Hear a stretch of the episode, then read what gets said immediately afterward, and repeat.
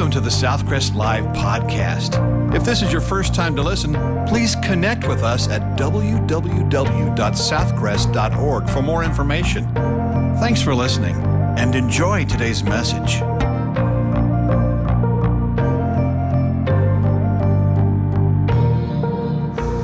We're going through the Bible this year, reading through the Bible this year, and trying to hit a point or two in each book in case you've joined us today. Um, this week, you, you've gotten a sheet there that has the Bible reading plan on it. If you didn't get one, they're available to you. Um, and you're going to be reading the book of Ecclesiastes and the book of Song of Solomon this week. Ecclesiastes, the word means to address an assembly. Uh, sometimes the preacher, the word for preacher or the word for spokesperson comes from that Hebrew word. Solomon is the author. And Solomon, of course, is the man, the wisest man that God gave wisdom to, uh, the richest man that's ever lived. And if Solomon could do anything he wanted to do on earth, and he could do it, and he did it.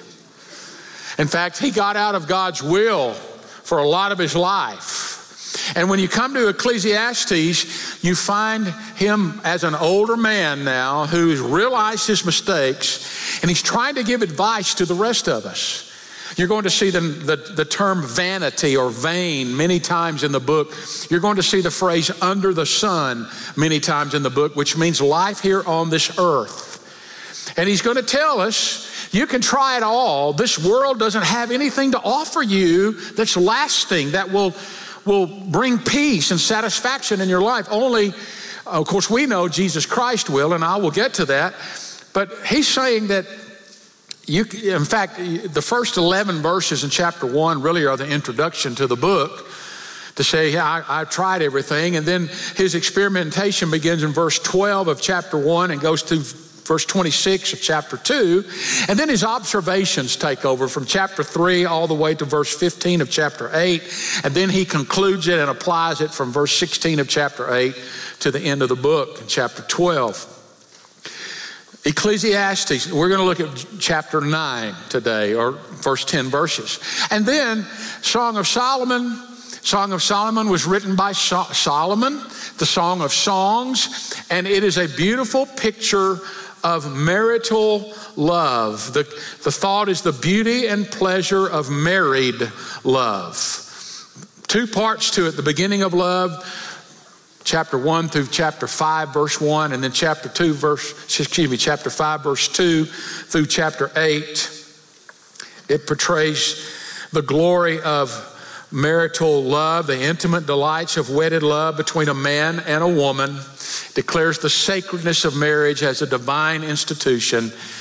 And so you will read these two books. Today, I want to begin reading in verse 1 of chapter 9 of Ecclesiastes. Now, I'm, I'm going to tell you that it's going to start out sort of in a bad news way, but it ends with good news, okay?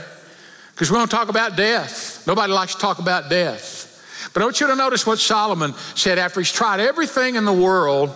Here's some of his here's one of his observations. For I considered all this in my heart so that I could declare it all that the righteous and the wise and their works are in the hand of God. People know neither love nor hatred by anything they see before them. All things come alike to all. One event happens to the righteous and the wicked, to the good, the clean, and the unclean, to him who sacrifices and him who does not sacrifice. As to the good, so is the sinner. He who takes an oath, as he who fears an oath. This is an evil in all that is done under the sun, that one thing happens to all Truly, the hearts of the sons of men are full of evil. Madness is in their hearts while they live. And after that, they go to the dead. But for him who is joined to all the living, there is hope. Now, here's you a phrase to put on your wall For a living dog is better than a dead lion. We're going to talk about what that means. For the living know that they will die, but the dead know nothing and they have no more reward, for the memory of them is forgotten. Also, their love, their hatred, and their envy have now perished. Nevermore will they have a share in anything done under the sun. Go, eat your bread with joy and drink your wine with a merry heart, for God has already accepted your works. Let your garments always be white, and let your head lack no oil.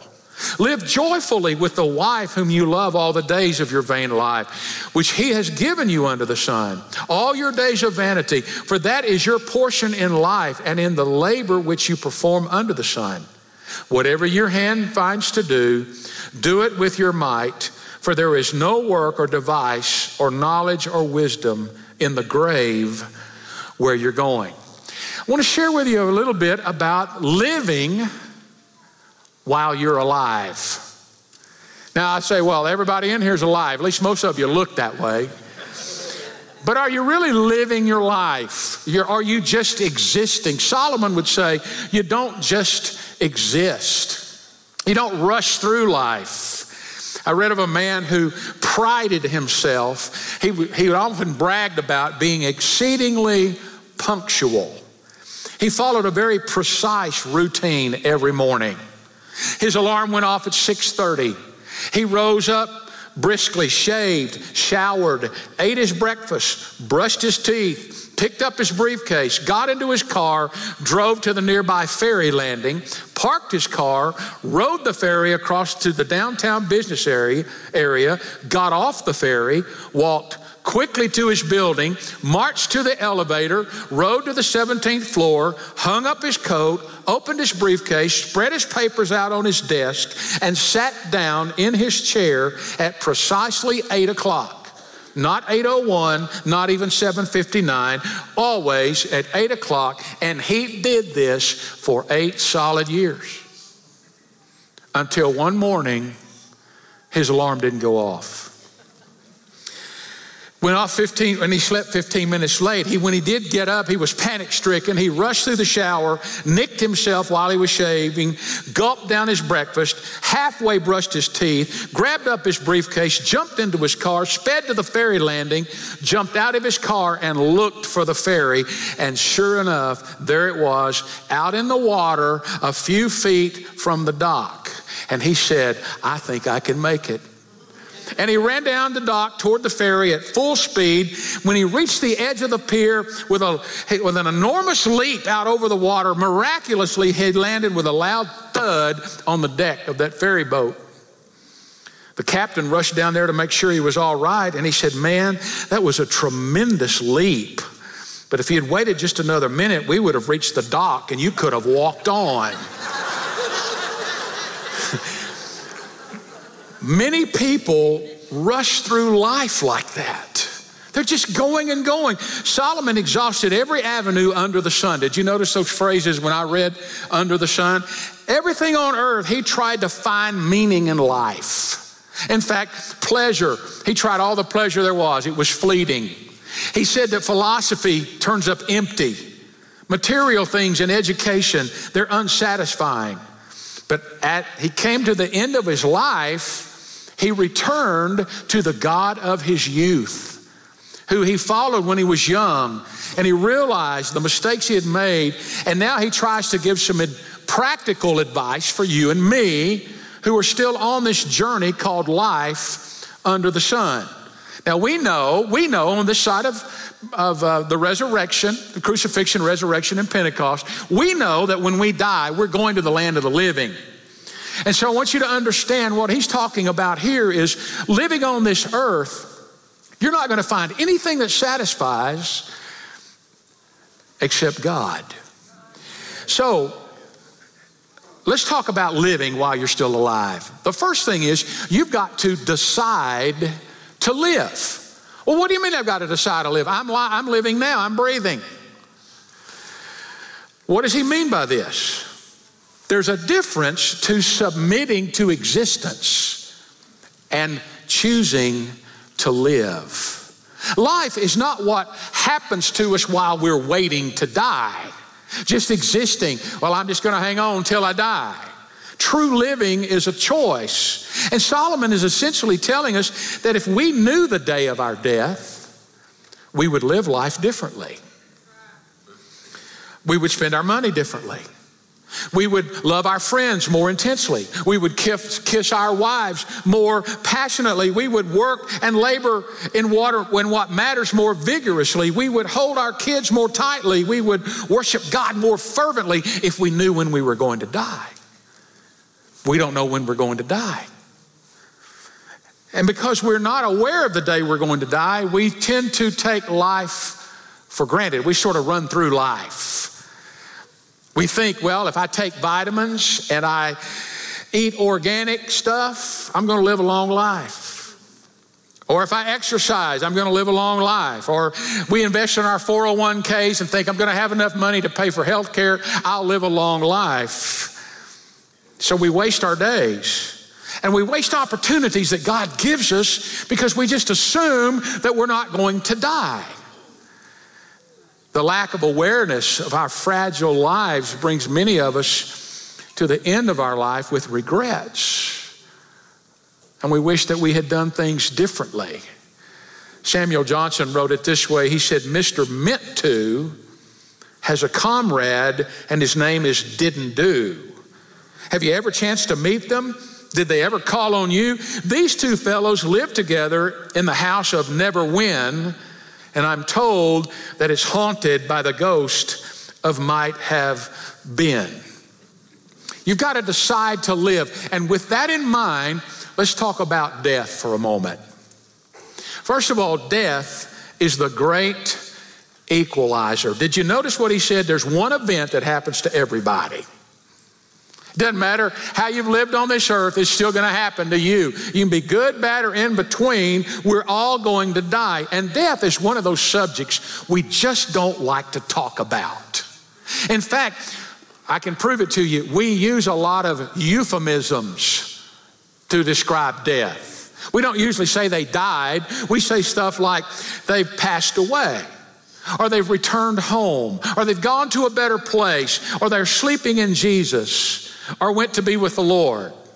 And especially in church settings, we use those terms and probably at the funerals, and there's nothing wrong with that. I, I got amused at a little boy who came in from a day spending down at the creek, and he had the biggest smile. He was filthy from head to toe.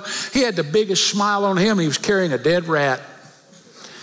And he had a big grin. He came into the living room and he said, Look, Dad, I picked up a big rock and I smashed him, and there was blood everywhere. And he, and he stopped and he noticed somebody else in the living room, and he looked over, and it was the pastor of the church. And he said, And he went to be with the Lord. now, when we're not in church and we're a little less guarded, we speak about death like kicking the bucket or buying the farm or cashing in the chips or biting the dust. And then there's the ever popular, he croaked. and whether you lean to the right or the left, we shy away from speaking directly about the ultimate enemy. It seems that we're hesitant to come to grips with the fact that we are mortal. Now, COVID, this pandemic, has brought that reality out because for one thing, it affects people so differently. Some people have very few symptoms, some people die at an early age.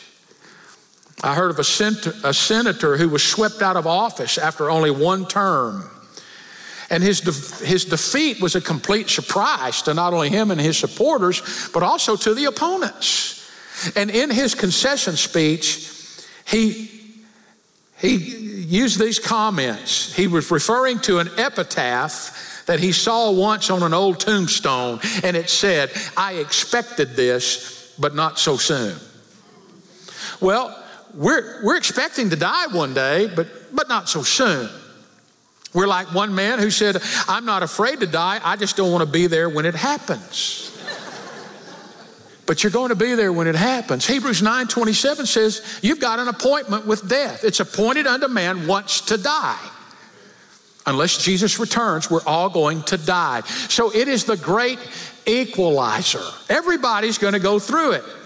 And, and he says in verse 3 that between life and death, there's evil and insanity. And we see a lot of that. In fact, somebody pinned it this way this is the age of the half read page, the quick hash and the mad dash, the bright night with the nerves tight, the plane hop with the brief stop, the lamp tan in a short span, the big shot in a good spot, the brain strain and the heart pain, the cat naps until the spring snaps and the fun's gone. About twice a week, you ought to look in the mirror and say, you know what? I'm going to die. It could be today. And it will cause you to live your life differently. If you knew today was the last day of your life, what would you be doing? Death is not only the great equalizer, death is the great eye opener. A living dog is better than a dead lion. What on earth does that mean? In those days, dogs did not achieve the elevated status of next to humanity that we have today. You have dogs that do not know they're dogs. I know. And we do things for dogs and animals, but I'm, this is dogs he's mentioning. And I, I have a dog. I have a dog. I have a dog. he's 14, almost 14. And he has issues. And we're taking care of him like somebody in assisted living. but in Solomon's day, dogs were scavengers, they were filthy, many of them carried disease, nobody liked them. Now, the lion, on the other hand, was the revered patriarch of the animal kingdom. And you see statues of lions in the ancient world. So, what's his point? He's saying that the lowest of animals, the dog, alive, is better than a dead lion. In other words, he's pro life. He says life is precious. Even if you're a dog, they asked a 10 year old boy what he wanted to be when he grew up. And after hearing about all the nuclear threats and all of the terrorist attacks, he said, I'd just like to be alive when I grow up. No matter how long you have life, it is precious. And as long as there's life, there's hope for meaning and for change. It's possible still while you're here on this earth to contribute to the world. But when you die, you no longer contribute to the world. Your memory is eventually forgotten, regardless of what you've done or how many monuments may have been named after you. Life is precious. You need to understand that you have life, it is precious. This is a good verse for any of you who may be contemplating suicide. Folks, no matter how terrible you think life is, or how many relationships you may have soured, or finances that may be non existent, or spiritually you may feel like you're far from God. But listen to me if you're still breathing, there is hope for change. Relationships can be healed. Life can have meaning. Sickness can be cured. Work can improve. It never makes sense to take your life. If, you're feeling, if you ever feel suicidal, and some of you are feeling that today,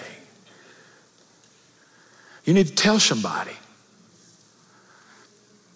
It's a permanent solution to a temporary problem. It's just not worth it. Had a man come up after the last service, and he told me, he said, back when I was in the military, I was in the Navy, I was so miserable and so depressed, I had planned to take my life. He told me how he was going to do it. And he said that when he went down to the certain place in the ship where it was going to be isolated. He was going to take some too much medicine, overdose. That when he got down there, they were working on that place in the ship and it was closed off for 24 hours. And he walked back up on the deck and threw all that medicine overboard. And he said, I realized, I began to think of my daughter. And he's here today. He's a believer now. He wasn't a Christian then. But I'm telling you, folks, if you're thinking about it, if you're watching this on television later and you see this online, suicide's not the answer. Solomon said, Listen, life on this earth is a gift from God, it's precious. We believe in the sanctity of life. Don't end it. Solomon pulled no punches in his death dealing revelation here. He, he, in fact, he said our days are numbered. It ought to motivate us to live that much more earnestly with the day that we've been given. Deuteronomy 30, verse 19 says, I call heaven and earth as witnesses today against you that I have set before you life and death, blessing and cursing. Therefore, choose life, that both you and your descendants may live, that you may love the Lord your God, that you may obey his voice, and that you may cling to him, for he is your life and the length of your days. Solomon said, Decide to live. Don't just exist. Let's live your life. Now he's going to give you some practical advice. So let's let's talk about delighting in life. He said to delight in it. Life is to be chosen, then fully lived. Missionary Jim Elliot wrote, "Whenever you wherever you are, be all there. Live to the hilt every situation you believe to be the will of God." Jesus intended for us to have this kind of life. In John 10 10, he said, The thief comes but to steal, kill, and destroy. That's Satan. But what did Jesus say? I have come that you might have life and life more abundantly. What do you think the abundant life is? Does it mean the, being the richest man in the world? There's lots of rich people that aren't enjoying life. Does it mean to be the most famous person in the world? Hollywood's no testimony to the joy of life. What does it mean to live your life? A, a man passed his physical, well, he had just had his annual physical exam. He was waiting for the doctor's initial report. The doctor came in after a few minutes and he said, There's no reason why you can't live a completely normal life as long as you don't try to enjoy it. well, I'm going to share with you how you can enjoy it. Solomon does. He says, First of all, enjoy the ordinary. Look at verse 7. Go eat your bread with joy and drink your wine with a merry heart. A meal. A meal always gets a Baptist attention. Um, a meal is an ordinary event. But do you enjoy your meal? We're so accustomed to eating on the run, grabbing a burger on the way to an appointment, or plowing through a plate of food with a cell phone in one hand or a newspaper next by. One man told me, he said, My next house will have no kitchen just a vending machine and a large trash can. family meals used to be the emotional touchstone of the family. It's when, for a few moments, husbands and wives or parents and children could enjoy each other for just a few minutes to seize the ordinary occasions. But we're in such a hurry. The situation we're in reminds me of a captain's airplane announcement on one of those transatlantic flights. He came over the PA system and he said, Ladies and gentlemen, I've got good news and not so good news. The bad news is that all of our navigation equipment has gone down and we are lost and we don't have any idea where we are. The good news is we have a 200 mile an hour tailwind and we're making record time. Well, a lot of people are headed that way with their life. They don't know where they're going, they're just going there in a hurry. They're not even enjoying the little things. Someone has said it's like a life is like a taxi ride. The meter keeps ticking whether you're going anywhere or not. Slow down and enjoy a meal, even if it's a bologna sandwich. Doug and Jeff down here on the front row were talking about we like fried bologna with cheese in the middle. Now we want one. I said, well, go get one.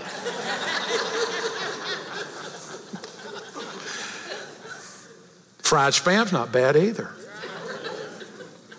I don't know what spam is, but fried is pretty good. Just enjoy it. Sit down and say, God, thank you. You know, there are people who won't eat today around the world, and yet we gobble it down. We don't even enjoy it anymore. And just ordinary things. The fact that you had the health to be here today. You got in a car, you drove up here, you could be here. Enjoy the ordinary things. Because one day you may not be able to drive anymore. One day you may not be able to walk anymore. One day you may not be able to come or, or do the things that you're doing. And even now, if there's limitations, still enjoy the ordinary. The second thing he says is to enjoy special occasions. Verse 8, let your garments always be white and let your head, your head lack no oil. In the Old Testament, births and weddings and harvest festivals, those were all special occasions, and they required somebody to dress up and freshen up. In Solomon's day, black clothes and ashes on their head were a sign of mourning. White clothes and oil on the head was a sign of rejoicing. Oil on the head is the ancient equivalent of deodorant and perfume and cologne. So do yourself and others a favor and use it.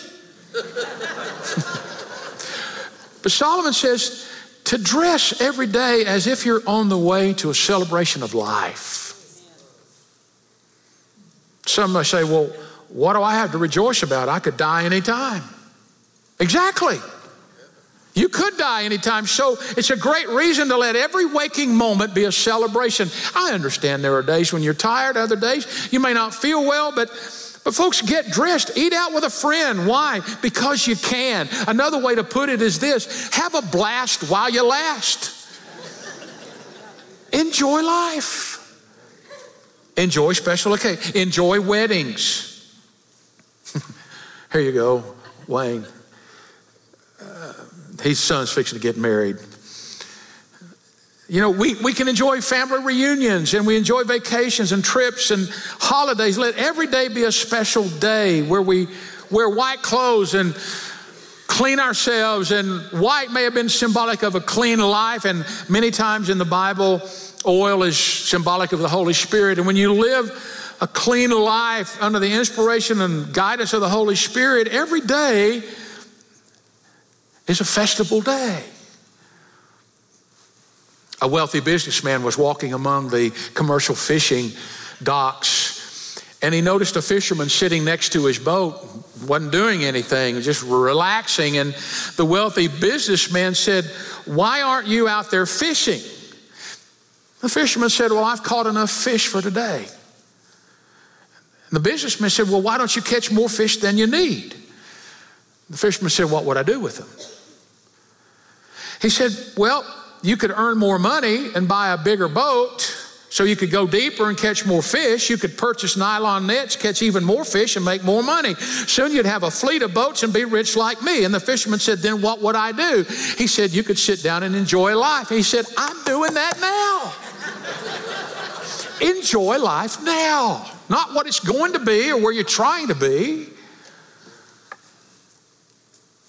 The third thing he says, enjoy your one and only the special relationships in life.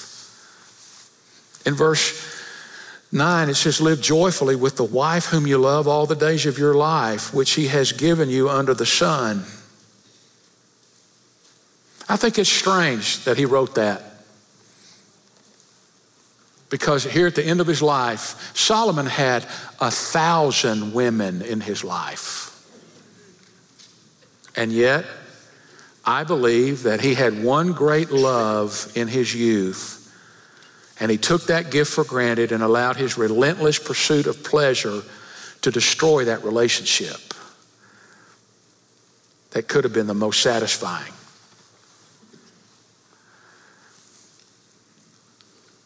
One poor fellow commented that the only thing he and his wife had in common is they were both married on the same day. A lot of marriages in trouble. A dietitian once addressing a large audience in Chicago said the material we put in our stomachs is enough to have killed most of us sitting here years ago. Red meat is awful. Soft drinks erode your stomach lining. Vegetables can be disastrous, and none of us realizes the long term harm caused by the germs in our drinking water. But there's one thing that is the most dangerous of all, and most have or will eat it. Can anyone here tell me what food it is that causes the most grief and suffering for years after eating it? 75 year old man said, wedding cake.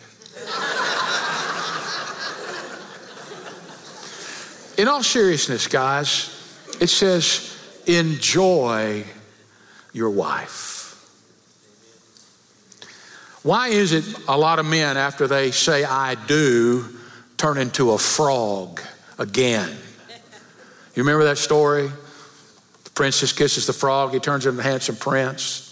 They live happily ever after until they got married, and then he turned into a frog again. That's, that's my part of it.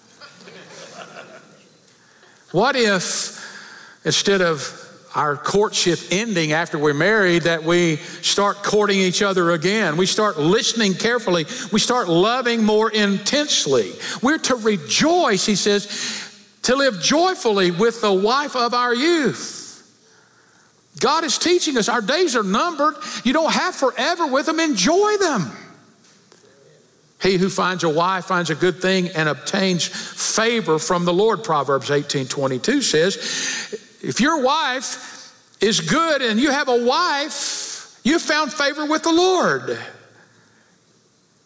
And by enjoying her all the days of your life with delight, you show how much you're thanking God by enjoying her, and God enjoys seeing you enjoy. Now, ladies, it works both ways. Are you easy to enjoy? If your husband is going to enjoy you, you got to be easy to enjoy. You got to be nice. If you want your husband to desire your company, make your company pleasant to be around. And men, if you want your wife to enjoy you and delight in you, make yourself enjoyable to be around. There's an old quote from a Talmud who's a commentary on the Jewish law that says, A man should eat and drink beneath his means, clothe himself within his means, and honor his wife above his means. People don't fall out of love. I get so tired of hearing somebody say, Well, I just don't love him or her anymore. I'll tell you what the problem is you quit investing in each other. You quit courting, you quit dating, you quit working at it. And don't give me the excuse, Well, I don't know what to do. Well, you did something right or you wouldn't be married in the first place. Do it some more.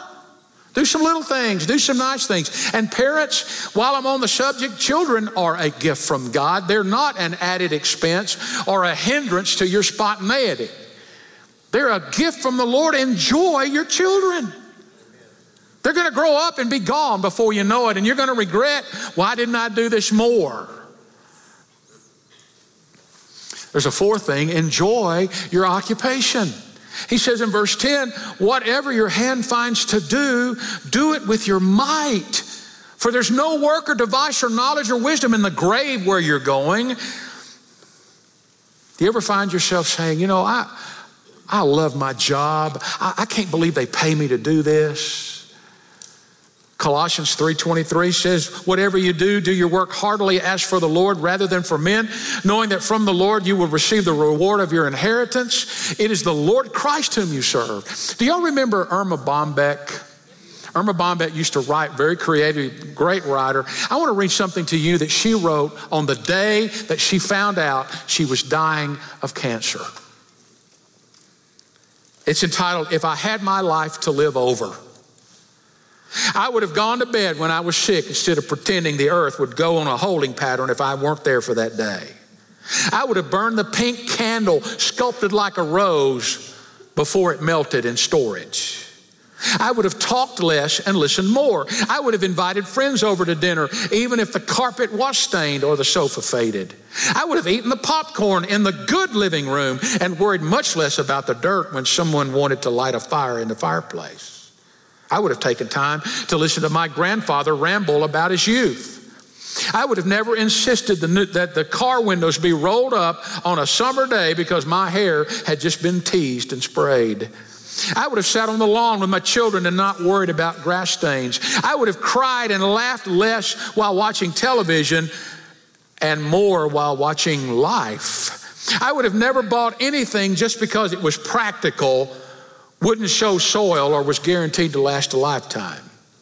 Instead of wishing away nine months of pregnancy, I'd have cherished every moment and realized that the wonderment growing inside me was the only chance in life to assist God in a miracle. When my kids kissed me impetuously, I would have never said later, go get washed up for dinner. There would have been more I love yous, more I'm sorries. But mostly, given another shot at life, I would seize every minute, look at it, and really see it, live it, and never give it back. Some of us have forgotten how to have fun. Life for many has become so burdensome, so negative, so bogged down, we can no longer even enjoy a good meal or a good conversation or a good hard day's work. In fact, that may be the missing ingredient in this century. Have you ever seen people so mad all the time? And, folks, what has impaired our ability to enjoy life as a believer? Jesus came to give us life and life more abundantly. What, what's the deal? Well, I can tell you one good place to start if you're going to have joy in this life is turn off the news. If you watch it 24 7, you're going to be a curmudgeon. You're going to be gripey all the time. Now, in the first century, there were a lot of killjoys coming into the Galatian church. So let me quickly tell you three things I want you to dodge the killjoys, the joy thieves. Listen to Galatians 3 1 and following. O foolish Galatians, who has bewitched you that you should not obey the truth? Before whose eyes Jesus Christ was clearly portrayed among you as crucified. This only I want to learn from you. Did you receive the Spirit by works of the law or by the hearing of faith?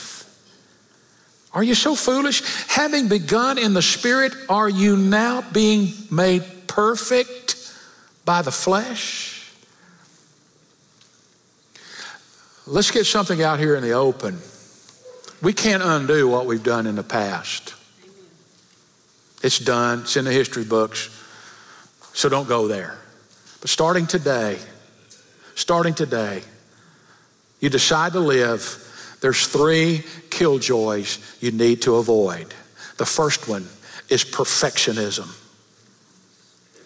You try to live a perfect life, you're going to be the most miserable person on earth. None of us are perfect. We're all flawed. All of us have made mistakes. All of us are sinners. A perfectionist is someone who takes infinite pains and gives them to others. The closest to perfection a person has ever come is when they fill out a job application form. That went way over your heads. There are people who call themselves Christians, who are believers, who mistakenly believe that their actions dictate the love that God has for them. What a miserable life to live. God loved you when you weren't perfect. God loved you when you were a sinner separated from Him, and God forgave you and put His Spirit in you, and he, you are now His child. And He knows you're not perfect. So, the Greek word I would give for you is chill out. Relax a little bit. Enjoy the grace that God's given you. Do you think your children are perfect? I, didn't say grandchildren, I said children. the second killjoy we find in chapter 4, verse 8. But then, indeed, when you did not know God, you served those which by nature are not God's. But now, after you have known God, or rather are known by God, how is it that you turn again to the weak and beggarly elements to which you desire again to be in bondage? The second killjoy is legalism. We don't obey God out of a sense of legalism, trying to make Him love us or, or forgive us. We serve Him because we're grateful for what He's done for us. But somehow, people have a tendency to think you don't do this and you don't do that and you don't, you don't, you don't, you don't. In fact, it reminds me of the little boy who went to kindergarten the first day and the teacher asked him, Son, what's your name? He said, Willie, don't. He'd been heard, he'd heard don't so many times he thought it was his middle name. I, I have a tendency to think that some of us grew up in church thinking that our names were Christians don't. Christians don't, they don't, they don't. There's so much we can do. And don't let somebody rob you of joy. I mean, we put all these rules and regulations, and yeah, obviously, there are a lot of principles in the scripture that guide our our actions, especially when we could cause another brother to stumble or something, but we start making all these rules. You can't do this, and you can't do this, and you can't do this. And we just think that it's, we're a good Christian because we don't do something. Live your life. Live your life. You live under grace. It's not a license to sin. The Holy Spirit will guide you. The third is found in chapter 5, verse 7. You ran well. Who hindered you from obeying the truth? You ran well. The third killjoy is conformity. Don't try to strive, don't strive to try to live someone else's form of righteousness. Jesus came to set us free.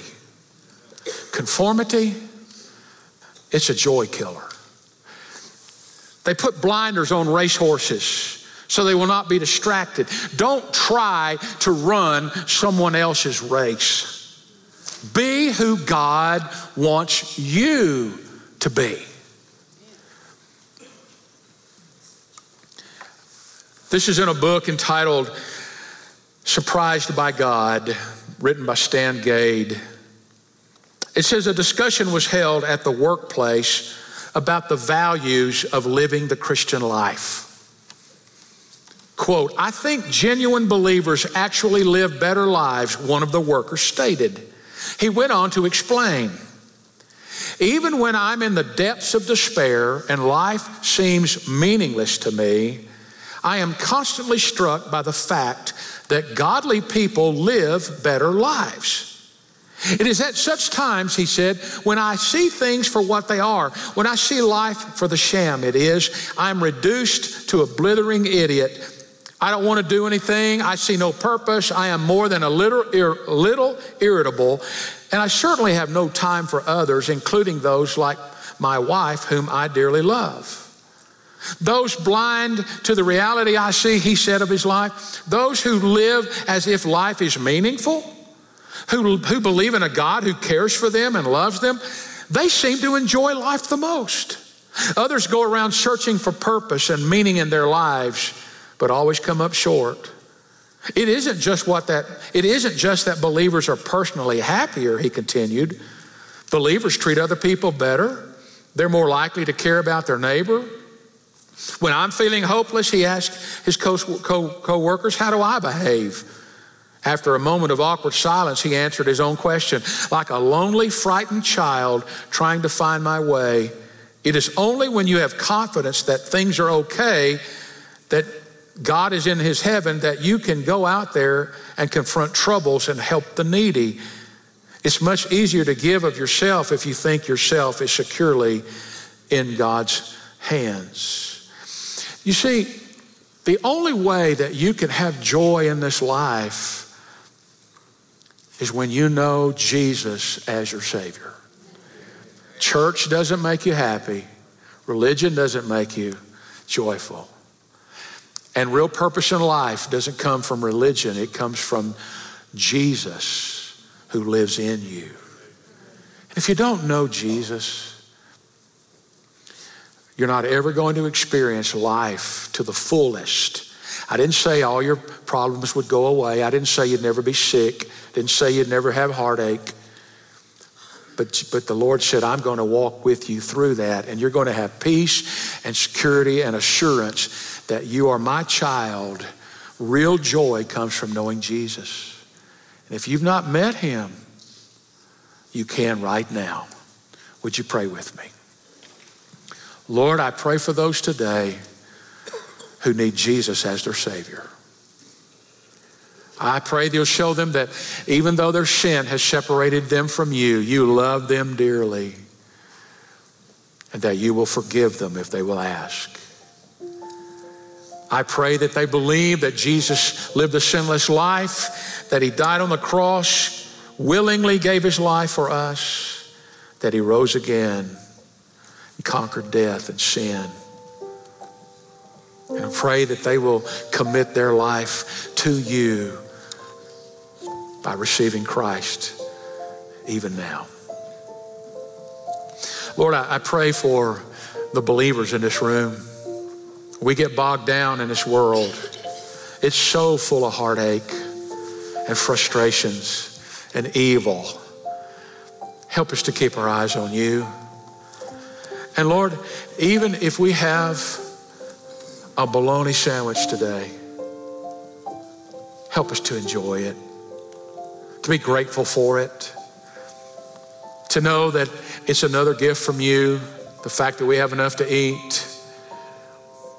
I pray you'd help us to enjoy the ordinary events, that you'd help us to enjoy our families our wives, our husbands, our children, grandchildren. I pray for those that need to mend some relationships with friends.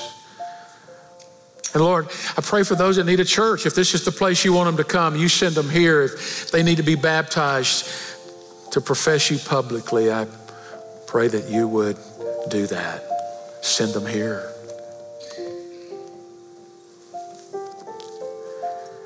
If you're watching us online, you can hit that connect or that I need prayer button. Or you can text the word living hope, one word, no, no space, living word, 474747. And there'll be a response that you can fill out and we will respond to you. Maybe you're in this room and you want to do the same thing, or you can use that card in the seat pocket and say, My decision today. And if you will drop that in the box as you leave, we will call you on the telephone and talk to you, and that's our first response to you. So, Lord, today we pray that lives will be changed and people will decide to live their life with the joy that you intended, to be grateful for life today. And I pray that you will encourage them, help them take a deep breath, and enjoy living a life in Jesus Christ. And it's in His name that we pray. Amen. Thank you for listening to today's message. If you would like more information, to make a commitment, or to request prayer, please text the word podcast to 555 888. You can also connect with us on our Southcrest app or our website for complete worship services or to plan to visit us in person. Thanks again for listening.